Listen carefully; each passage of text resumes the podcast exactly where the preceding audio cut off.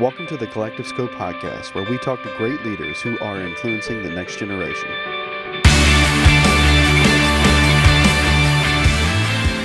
Well, Rob, I'm excited. We have a good friend of Lee University actually Yeah. on. She's been here a couple other times. Wrote a new book called Rhythms of Renewal, and her and her husband Gabe started Q Ideas.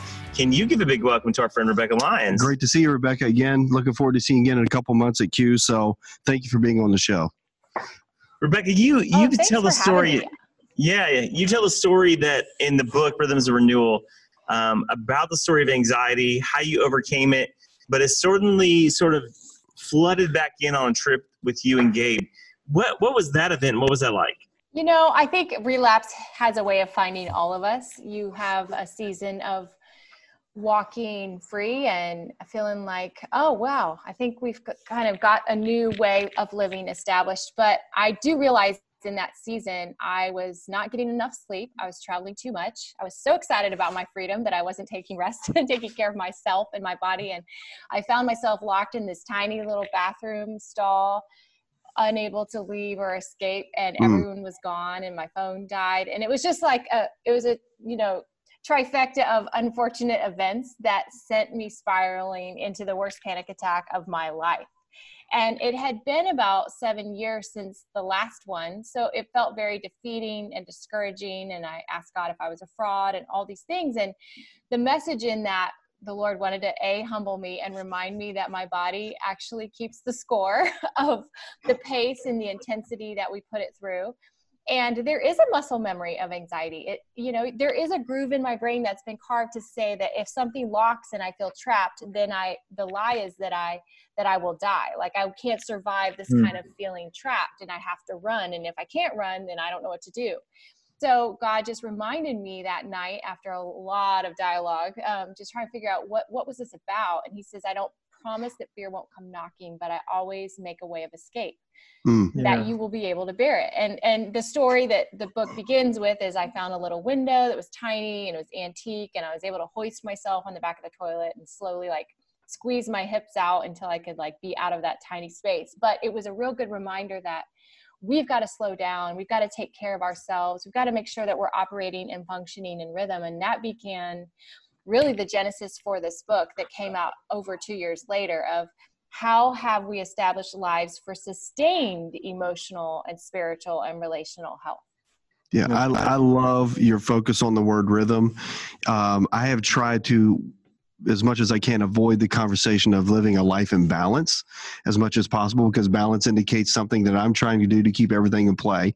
So, in my time here with a lot of students, I try to help them focus on healthy rhythms, not good balance. And so, Right. uh, I love your focus on that word because the issue with rest is when we don't get it, it's both uh, it's both destructive and delusional on our part to think that we can actually keep maintaining a certain speed of life. So, um, this rhythm idea for you then i i was that birthed out of this experience, or was it something that was brought back out from previous, you know, uh, discipleship or books you've read? Uh, this idea of rhythm.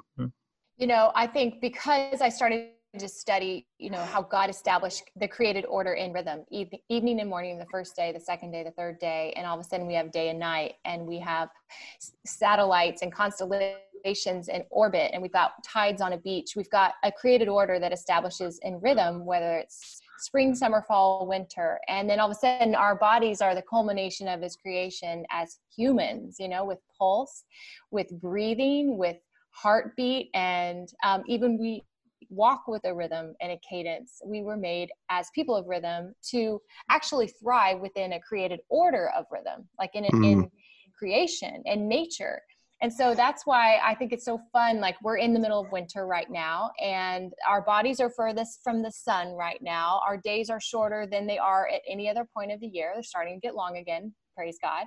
But it means our bodies actually need more sleep in the winter. I'm, I'm told by scientists that we take on a hibernation mode and we're supposed to actually go inward a little and reflect and get quiet and not be so, you know, driven to to do do to to go but to go like hey are, am i supposed to examine the heart a little bit more in this cadence of winter right? This there's a lot going on under the surface in creation in in winter and there's a lot going on under the surface in our bodies in winter and that's mm. why people feel like the sting of blue monday. It's the third monday of january. It's coined the most depressing day of the year which is this coming monday. And i think it's it's because we we're done with the, the the the holidays are long behind us. You know all we have ahead for the next six or eight weeks is more winter. And um, our resolutions have all been broken. You know 80% of us don't keep resolutions. So we got 21 days to break a habit that we tried that we could never make. And um, so i just want to encourage people that go okay maybe life isn't about resolutions. This like drive to like i can't ever seem to get it right, right. this year because over time if if if 8 out of 10 of us aren't keeping those anyways it's because we weren't made to just resolve change. We were actually made to operate within the rhythm that we already exist in. And so part of i think our invitation from god is hey i i i'm i operate in rhythm and i created you to operate in rhythm. And when you get outside the boundaries of rhythm when you're trying to live like it's summer but it's winter um, you start to spin out or when you're inactive in the summer where new life is everywhere you start to feel down or depressed because you're actually i made you to cultivate the earth. So part of it is going hmm. how do we become a people of rhythm and rest restore connect create? If we have to sleep let's be intentional about it. If we have to eat what are we putting in our body for fuel? If we need to connect in friendships how are we leading with vulnerability or hospitality? How are we apologizing first and and making room for conflict resolution instead of being mm. the, you know the problem and then finally create is like are we actually being brave and taking risks vocationally with the gifts that god's given us yeah, that's good. That's good. I, I had never considered myself a person of rhythm because I failed at learning the guitar. Like that was the worst part of it. it was like strumming the right hand on time. Like I have no rhythm. So you freed me to believe I have rhythm again, you Rebekah. That's you a good do. thing. So you absolutely but, do. So, I so if we, you if own that dance floor. That's right. Yeah, yeah, I was terrible, man. Uh, um, yeah, we're both terrible. So um, I won't tell me who told me to, to quit playing. That's another story. Um, but how do we recognize if we're always in this this pattern of rhythms? whether they're good or bad, how do we recognize the unhealthy rhythms of our life? Right. Well, those are less rhythms than they are compulsions or uh, like addiction's a stronger word, but compulsion mm. or addiction really is anything that we seek to give us that dopamine hit, that that pleasure um, sensation to help us avoid the things that are painful to us. So I would say compulsions is probably the, the unhealthy version of a rhythm. Um, it doesn't mean that you don't do those compulsions in rhythm, but usually rhythms are more the natural uh, things God made your body to need. Like it's a rhythm that you need to eat every you know three meals a day and it's a rhythm that god invites you that you need to rest the compulsion around sleep is when you have disordered rhythms right? So if you don't sleep at night and you're up from three to five that's because your mind won't quit and there's an unhealth there's like a neurosis there that you need to kind of invite god into or disordered eating right? If you're supposed to eat three meals a day, but you're actually addicted to food because it's comforting to you, it's covering or masking pain, uh, then all of a sudden that bec- that rhythm is turned into a compulsion. And so part of it, I think, is for us to.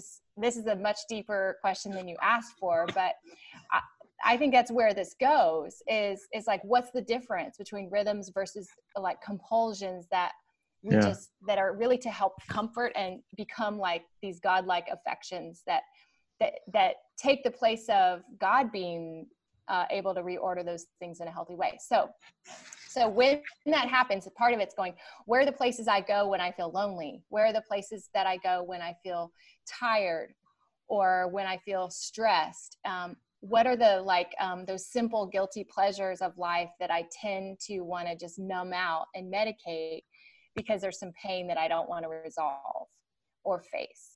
Um, and that that I think is really wonderful uh, um, to approach. There's no shame in it, especially now in the mental health space because there's no stigma anymore. We all have pain. Like yeah. Jesus is like, in this life you will have trouble, and he was a man of sorrows, well acquainted with grief. So I think we're fooling ourselves to think that we were invited to a life of just ease. It's more about when the pain comes, how do you honor it? How do you invite God in to join you there? Um, how do you be still long enough that that you can walk through healing? Um, and so part of those things take intention. they're not fun. It requires work. Uh, but you actually will walk through a healing process there, instead of these quick fix band-aid dopamine hits that can walk you through numbing out for a decade yeah. Yeah. My uh, my office here as the campus pastor, last year alone we had 1100 individual counseling appointments with students in two semesters, uh, fall and spring. Um, the top two conversations I have when someone comes into my office are vocational, what I do with my life, and uh, mental health driven. Statistics say as much as 35 to 40 percent of incoming freshmen have diagnosable mental health illnesses, largely stemming from this issue of anxiety uh, or stress or performance uh, kind of issues.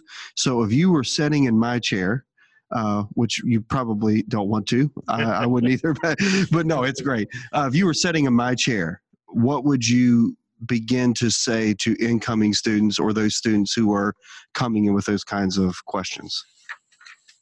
Well, that existential crisis is really what you're dealing with, and it's right. happening at a much younger age. Like normally for our parents and the people before the, their generation before them, and that was more midlife. That's why we had something called a midlife crisis, and you would go buy right. a shiny red car or a convertible, and you quit your job.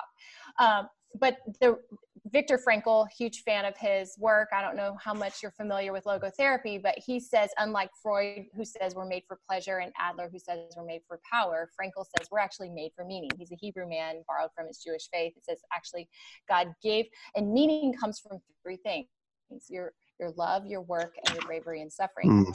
And I think it's interesting that the third one is bravery and suffering. This is a guy who survived four concentration camps in three years and fed his father morphine on his final days before he went to the gas chamber.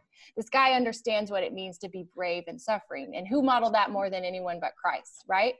This bravery and suffering, there's almost a nobility to go like, actually, I'm I'm going to be brave actually when I walk through hard things because I know that you're with me, even when I walk through that valley of the shadow of death. So, partly, I think but Frankl says that this existential crisis, like, does my life have meaning? Does my life matter?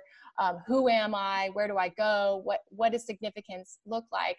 That roots out of a society of affluence and boredom.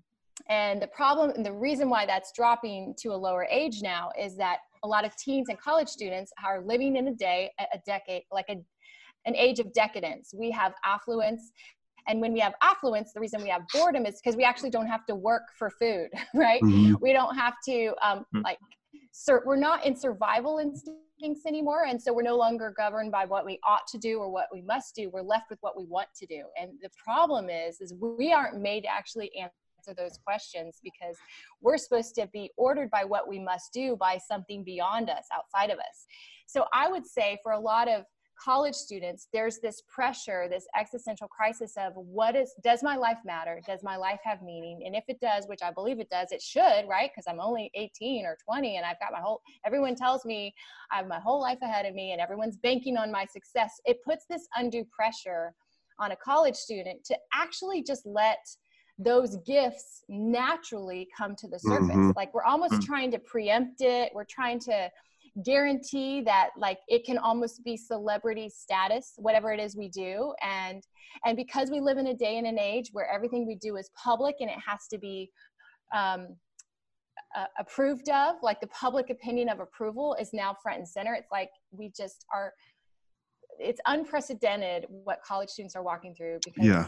I didn't have to do that at their age. I I got to make mistakes in in private with counseling and like you said and with friendships, but now it's it's all out for public consumption and that's not really none of us were really made to learn, to live, to make mistakes to grieve i mean to do i'm i'm still thinking like i took gabe and i joke all the time like wow if we were on instagram as college students we would have no credibility as adults right? Because everything is recorded. We did some of the dumbest stuff like and these poor kids don't even have permission to make mistakes or mm-hmm. or just make you know they they feel so much pressure because the eyes are always on. So i would just tell kids like my own kids, right? I have three te- three high schoolers actually, and I we just we're not they they're still not allowed to do like social stuff in a way. Like my daughter's 15 she's not on instagram she's almost 15 my my son is but we manage it and it's really just music for him so we really manage that. Um, but partly it's just limiting that more than ever because uh, it's it it just steals the creativity that's already in them right when mm. as hmm. long as we're f- watching what somebody else is doing and comparing ourselves with them it actually stifles the creativity that you've already been given Right. And the reason that we actually become something in life or we, we have aspirations that we start to see realize is because we feel freedom to pursue what's already there. So I would just tell kids, hey, take take a tech detox for starters and just ask god to remind you of those dreams and gifts in your heart um, and it's so hard because fomo is such a big deal for kids like yes. if i don't yes. see what everyone's doing i will be missing out the problem is you start to see all the parties you weren't invited to and instead of feeling like you're engaged more you're more depressed and more isolated and feel rejection far more deeply because it's all the time but when you don't know what you're missing out on you actually don't have to dwell on the on the rejection. You're just like hey god's going to bring me the right friends and he's going to bring me my quirky like i was in the band the marching band played trumpet. I mean that would have been not cool then at all if it was like the public my public profile of me at like every band right. competition right? But but in my own little world i was happy as a clam because i was like these are my people. We're all quirky band people and we have a lot of fun together. And so i wasn't really feeling the weight of comparison with like the cheerleading squad. Even though you might see that at school it wasn't like i felt inferior. I just felt unique or different. And i think we can start seeing ourselves that way like we all come parker palmer palmer says it best in the book let your life speak he says we all come into this world with birthright gifts every single one of us has mm. a natural bent towards something that is god breathed when he knit us in Psalm 139, he says, My works are wonderful. No, I know that full well. And all your days were written and planned before one of them began. So not only does he gift us, he calls out destiny and prepares us with the gifts to fulfill actually what he sees for our life. So we don't have to stress to like figure it out by a certain age.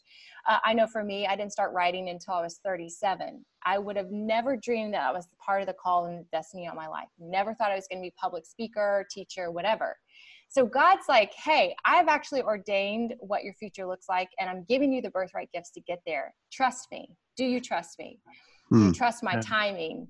Do you trust permission to fail and to fail forward and to learn some things the hard way when you're younger so that when you have more quote unquote favor or doors opening, you're ready for it, right? Because you've actually had humility and you've actually built some built some character along the way.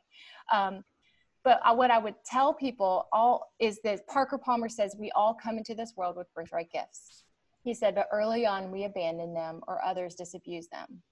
Hmm. But if we're aware and awake and able to admit our loss, we spend the second half of our lives recovering the gifts we've always possessed. Wow. So my encouragement for a college student is like, don't wait till you did till I I didn't recover the gifts until late 30s, but but at 18 and 20 and 22, ask those existential questions, if you're asking those questions, reorder those questions where they belong and say, God, you search me and you know me. You know when mm. I hmm. sit and rise. You know my thoughts from afar. You know my lo- going out, my lying down. You're familiar with all my ways. So, will you actually show me through your Holy Spirit these birthright gifts that are unique to me and how you might want to mobilize them? I don't actually have to look to the left or the right. I don't have to look at what my friend is good at. I don't have to peek at social media for my worth. I know my worth comes from God, and the gifts that He has literally infused in my DNA are from Him as well. So I could trust that and trust that the doors that open and close are for my good and for my protection because every good and perfect gift comes from Him. So while it feels like if you get laid off of your third job, or while it feels like this person broke up with you and you know all is lost, and that leads to depression or anxiety because again we fear and so then we mask um, with control we mask fear with control i would just i would just say hey let's let's instead like loosen our grip and go i trust that god is doing all this for my good because he sees all my days from the very beginning hmm. before i'll ever see Amen. them and with that yeah. with that comfort in counseling Um, I, at 45, still hear God say, Rebekah, do you trust me? And I'm still trying to go, but wait, does that mean that I don't get to do this? He's like, do you trust me? Mm-hmm. What about this? Do you trust me? I'm like, that's not an answer. But really, Jesus always responds with a question like, yeah, yeah. Do you trust me? Do you believe that I'm the God who actually wants to see you thrive more than you do? I'm your I'm your heavenly Father. I, I delight in watching you live out the gifts that I've given you. And I will open every door to make that possible. Do you trust me? And yeah. so it comes back mm. to us as sons and daughters of God of going, yes, I know what raises serotonin in my body. I understand oxytocin. I want to take these rhythms seriously for health and vitality. And I want to do that in submission, knowing that God actually wants me to thrive and he wants to see me well and he doesn't want me to have all these compulsions or addictions to cover pain but he wants to meet me there so i can be whole yeah I, I, wow I, I, mean i feel like we're just starting the conversation i know you're on a, a short time frame um, I don't know if whether I need to pay you for my counseling or take an offering for the message. I'm like, somehow a check is going to come Rebekah's way out of this uh, this conversation. You got a few amens out of it. Like, oh, go, ahead, go, ahead, preach, so, go ahead, preach. Um, Wow, this is great stuff. And, and I feel like, and I know, I know we're a really short time, but but I want to just see if you can answer this, and then we'll go to our final question. It seems like this is a kingdom message. There's a couple other books talking about rest and, and slowing down, hurry. And I had a pastor who said there's always a kingdom word, like an overarching word for the whole church. Um, do you feel like that's part of what's happening right now? The slow down and rest piece? I, yeah, I think it's back to the simple be still and know that I am God. Mm. Stop playing God, you know, stop trying to fix everything that's wrong with this planet.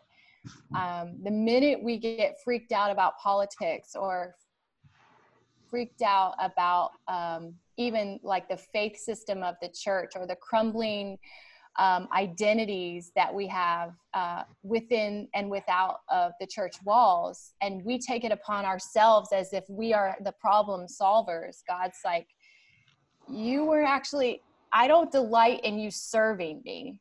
Um, i delight in you receiving from me and from mm-hmm. that place of fullness the overflow is natural. It's not burning you out. It's not exhausting you. Um, we have become in the church in so many ways these demigods of of just trying to solve everything.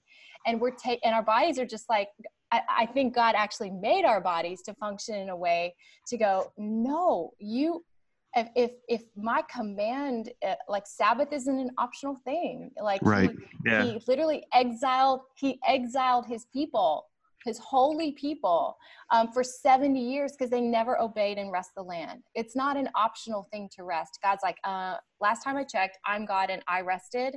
So when I ask you to rest and you choose not to, that's direct defiance against me that you think you're actually better than me. Because I'm mm-hmm. resting and I'm inviting you to join me there, and you think, nah, I don't really need it. I actually need to go serve you on Sunday. And so instead, I just think, what are we doing where are we owning our frailty and just saying okay i'm going to take a sabbath seriously this weekend might not be on a sunday morning because i'm I, my vocation involves sunday mornings but i am going to make sure that before i go into that role i'm going to receive from you the bounty of your goodness and your provision because i am but you know i'm frail and i'm feeble and i'm a son and i'm a daughter and i need to know that i am loved first and from that overflow i can actually go back out and serve someone else. Amazing. Awesome. why don't you ask our, our one final question? No rebekah's got things to get this to is but... this is a softball question. We ask every uh, guest on the show this this question uh, what's one lesson you learned uh, in college that you actually didn't learn in the classroom? Oh wow.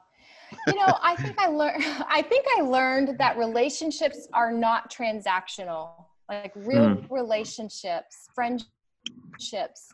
Uh, I just I just wanted to be and I write a real I write a lot about friendship in the connect rhythm of the book and that affects a lot of college students because you are in a season where you're you are going to establish some lifelong friends right now and don't so stress about your future vocation that you're not establishing uh, college friendships that are still going to be with you three decades later i'm not that old but i'm two and a half decades later True that jeff and we still we, we met in undergraduate work with our best friends from college. Yes, we uh, met. We met in the, in the Yeah, we met an Old Testament survey class here at Lee, and look at us now. We're Look full grown guys. guys. It's true because we um, are communal beings made by a communal God, and we cannot do this alone. Like depression roots from isolation and loneliness, Yeah. and depression brings on a host of other afflictions. And a lot of these kids who are looking for counseling don't feel like they have someone that they can talk to. 28% of millennials say they have don't have a real friend. 46% of millennials say they have high feelings of loneliness. That's almost half of us. Not us, Yeah. I'm not a millennial. That's almost half of your college students or Gen Z now. So this is a real big deal. This loneliness epidemic is also feeding counseling sessions because it's the only place people feel like they can actually go and bring their whole selves uh-huh. and not be judged. So let's make sure that we create a culture on campus that is welcoming, not condemning or legalizing, and and just say, hey, how how can I be a friend to you? How can we be friends to each other? We need each other. Awesome. I know we're out of time. Rebekah, how can we stay connected to you? just my website rebekahlyons.com or at rebekah lyons on all all the things and if you're if your college students want to figure out their healthiest rhythm i have a free quick five minute online quiz it's rebekahlyons.com slash quiz and they'll find out it's multiple choice in five minutes which rhythm is coming most naturally for them so that'll be like woohoo you're awesome at create or you're awesome at connect um, but here's some ways to strengthen the other three. And that's just a real easy, free resource that a lot of people want to know where to begin on this rhythms journey. Awesome. Awesome. We are so Thank you so the time. much. Yeah, this Thank was you. incredible. So Thank you. we'll we'll talk to you real soon. Rob, we just said goodbye to a good friend of ours. Not goodbye, like she died, but goodbye on the air We'll edit that part out. to to a, a good friend of ours, Rebekah Lyons, who's a friend of the university, and really challenged me on this this idea of rest, um, this idea of a tech detox. I know she was talking to to college students and young adults, but but as even a grown adult, I feel like I'm in this compulsion she talked about, where I think I pick up my phone probably three thousand times a day just to see if nobody texts me. Yeah. Um, wh- what are you doing to to engage in rest? Uh, th- this this actually was a, a very particular topic for me to discuss because um, several years ago, almost gosh, I would say almost ten years ago now, uh, when I was a, a master's degree student at Biola University, we had to um, we had to do these mandata- uh, mandatory spiritual formation retreats Mhm. um, and I fought like the devil to get out of them because I didn't see the value in them. But what I learned out of that experience was this: these spiritual disciplines. Rest is one of them. She mentioned a couple others, but the, this idea of rest specifically was one that I particularly struggled with. Um, and so, so when she wrote these books about rhythm and all this other stuff, I mean, it really came to kind of a full circle conversation for me. And one of the things that I've learned through that entire journey of my own spiritual discipline is the value of rest. Now, rest being sleep, there's also, uh, you know, there's solitude. There's there's all kinds of ways that we can practice these, but the criticalness of rest, and I think I said it uh, in the in the show, but but we both deceive ourselves. We're delusional. Yeah, Or even destructive to ourselves right. when we actually do not take the time to rest hmm and that is more than just uh, taking a nap on the couch, which could be that. Uh, it's it's more than just uh, um, getting a couple hours sleep at night, though it could be part of that. Rest really is that holistic, complete and total disconnect from the world and allowing your body to naturally do what your body naturally does, and that's restore itself Yeah. and rest. And I know for me, and you probably could echo the same, there's no time where I'm more tempted with sin or with stupid decisions than when I'm tired. yeah, I think I think um, Jon Acuff says that we have limited um, willpower. So right. so I can resist the Snickers bar at 9 a.m. I have a hard time resisting ice cream at 10 p.m. Yeah. So and, and that's that's not even a sin. That's just me being just lazy. me you being- know. yeah, yeah. And so I think I think where I struggle, if we're for being transparent, is this concept of of resting in the Lord. Rebekah pushed really hard on this this questioning of the Lord, and even today, as I journaled and just sort of pressed into some things, I had that same question arise from Jesus. I felt, Do you trust me? That's a loaded question because trust means that this idea of rest is me resting in his promises, resting in his plan. Because I want to go hustle and make it happen. And if it's not happening fast enough for me, then I'm going to push on the gas and try to get it to go. Um, and then, then this sort of reminder from God is, do you, do you trust me is a, really a question of rest. Can you rest in my plan Yeah. and my promises and then that I will open the door, that my timings are right? Um, because I think in, the, in this hurry and rush, we're almost trying to get ahead of God um, instead of really trusting that his promises and his plan are, are perfect.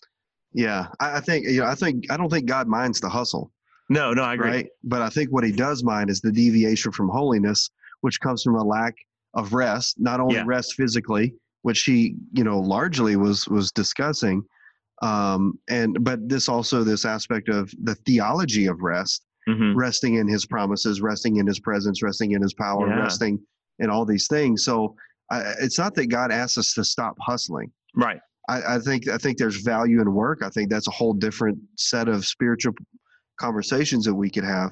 Um, but I think this issue of rest is one that's largely overlooked just because of the culture and the time that we live in. A social media detox is not only about just getting away from the comparison factor, it's also learning to shut your brain off long enough that it can actually recover, Yeah. right? Yeah. So I think, you know, I have a, a couple verses here. Uh, Psalm 62 1 says, My soul finds rest in God alone, right? That's a spiritual rest, right? Mhm. That's that's one. Uh, and then in Deuteronomy 33 and 12, let, let the beloved of the Lord rest secure in him, for he shields him all day long. And the one the Lord loves rest between his shoulders, right? And I think this whole idea of rest, um, we, we, we perceive it as either laziness, not doing the hustle. Yeah. Uh, some of us perceive it as a, as, a, as a waste of time, right? It's only so many hours in the day. Uh, some of us perceive it as uh, a necessary evil. I know people who who intentionally try to limit themselves to four hours of sleep at night, you know, just so they can do stuff, and it's it's difficult. And I've got teenage. Well, one of them is a teenager now. The Yeah. other one's in his twenties. You've got I've got teenage kids. teenagers all in my house. I'm like, bro, shut it off. Yeah. You cannot go to bed at 4:30 and 5 o'clock in the morning playing video games and expect to wake up the next day productive. Right. It doesn't work like that. Yeah. Yeah. I don't care what your age, right? Yeah. So I think I think you know these things are, are so important for us to understand that that if we're really wanting to do God's will, if we're serious about maximizing the gifts that we have for the kingdom, Mhm. then we can't do it outside of a rest. Yeah, in culturally, I think um, there are some people in marketing and, and business about five, six years ago where the hustle was sexy, like like to Yeah. work twenty hours a day and sleep four hours and eat nothing but fast food became almost a badge of honor. And it's almost like culture has swung far the other way because we got so unhealthy. We talk about mental health, the physical health, the obesity, the all the things that come with the lack of really self care showed up because we were hustling ourselves to death. Um, so I think that was so interesting that Rebekah talked about with us this sort of being able to shut it down, being able to slow down.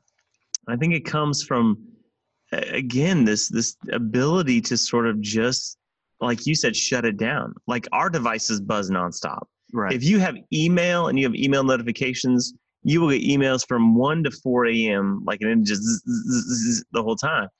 And if that's in your presence, that's gonna that's gonna be a distraction from true rest.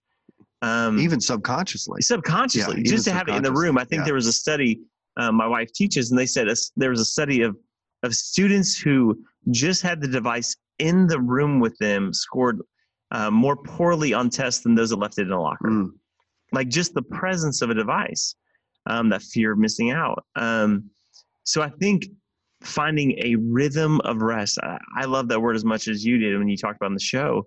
That there's a rhythm to it, which means consistency. It means it's it's repeatable. Um, a rhythm of self care. Um, there was so, listen. There was so much good in this Yeah. episode. I, I'm going to recommend everybody listen to it at half speed and like take notes and Creative listen three or four times creative rhythm. and then and then maybe buy the book like Yeah. and share it with a friend Um, it almost should probably be a, a textbook for college students coming on campus. Well, I mean, you think about it. God created us with nine distinctive systems in our body. Yeah. Nine distinctive. They all collaborate together in unison so that we can walk and stand and breathe and eat and Yeah. feel emotion, the whole nine yards, right? Yeah. Anytime one of those systems is out of whack, the entire body pays for it. Right. right so so the creative rhythm that god gives us is so essential and i think she glossed over it really quickly Mhm. but that was such a poignant part to understanding who we are in christ and what we are in christ is understanding that creative rhythm that he gets us not balance there are times where balance is is it is an okay or an acceptable term i'm not saying we should do away Right. with the word in the english vocabulary but in terms of our christian living in terms of maximizing our vocation, our calling, our purpose in life, in terms of understanding what true mental, spiritual, emotional health looks like. It's found in rhythm, not in balance. Balance indicates that you have to fight to keep everything in play. Rhythm indicates that you can allow for a tremendous amount of flex, pain, disappointment, anxiety, euphoria, all those good things, right, are incorporated at and still stay heading towards the ultimate goal, and that is to become more like Christ. So, uh, you know, I, I'll hammer on it as long as I can hammer on it, but I Mhm. think it's the rhythm that we need to pay attention to because in the rhythm, it allows for the failure that she Yeah. was talking about. Yeah. It gives us the freedom to fail. It gives us the faith to fail forward, as Right. as Rick would often say, you know, to our to our staff and, and to our church when when I was there. But I mean, learning how to fail and fail well is so critical to this Right. generation. Yeah, and and I think to your point about balance, balance makes it, and this is my perception of it, that it's all on me. Yeah. That that I don't have that trust in the Lord. Rest means God, it's all yours. You're going to hold it up. I don't have to. It doesn't mean I'm doesn't mean I'm walking away from responsibilities that I have, Right. but a but a sense of of God. You gave this gift to me, and I love the talk conversation about about birthright gifts and but you gave these gifts to me you gave these responsibilities to me you're you're the one who holds them i cast all my cares upon you Right. and and i think when we can release some of that we start to find rest i think i think we don't rest because we're still holding on to everything Yeah. um She talked about the uh, the masking it with control. oh my goodness Yes, do we not? I mean, Oh, seriously, guilty right? I mean, so I, I think we we we often describe rest as passive, and it's not passive; it's restorative. right Rest is doesn't mean that we abdicate our responsibilities, like you just said. It just means that we know in the midst of everything that we're our souls, our minds, our hearts are fully engaged with the power and the presence of God's Spirit, understanding and knowing that in spite of the outcomes, which is the control piece, Right. He's still in charge. He's still in control. He still has a plan. He still has a purpose for our life. We have value. We have worth. We have meaning. When we get to that place, I think then we truly begin to understand the power of what it means to rest in the Lord. yeah it was a couple weeks ago we talked to larry osborne and he pressed that same issue trust do the work trust god with the outcomes Exactly. and I think that we're always trying to manipulate the outcomes um, because we want the clout, we want the fame, we want the recognition, and and I think when that's the motive, we're not really doing the work of the Lord. And if that's all we're after, we'll keep striving and we'll keep we'll hustle, we'll do all those things because it be, simply becomes about me. Yeah. But if as we were at Passion a couple weeks ago, and and their their their sort of claim to fame is that we're going to give God the fame. If that's the motive, then God doesn't really need my help. He just asked me to partner with him. Right. So if you look at Luke chapter 10, verse 20, where Jesus gives them instruction, he says, Hey, don't rejoice in the fact that demons obey you. Yeah. That's powerful. Right. He says, Rejoice in the fact that your names are written down in heaven. In other words, don't celebrate the success of the mission, celebrate Right. more than you actually celebrate the alignment with the mission. Yeah. It's all about alignment. It's true. It's all about alignment. How are our hearts and our minds and our lives aligned with Christ? I think in in the idea of alignment, even you talk about like like a car being aligned, it's so much smoother. Like if your car is in alignment, the ride is so much smoother. It doesn't mean you don't hit potholes or bumps, Right.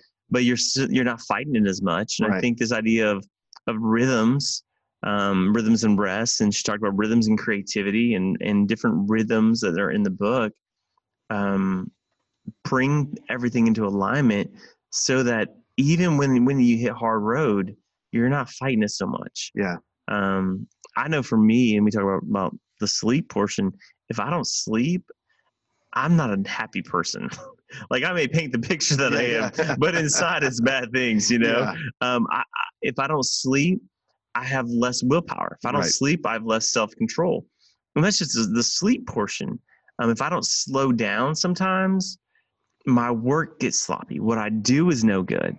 Um, so there's lots of, I mean, we could pick apart all the elements, but, but really, I think what, what Rebekah really challenged me with, and, and hopefully I'll do some introspection as we sit in winter, she talked about, is that my life needs a rhythm.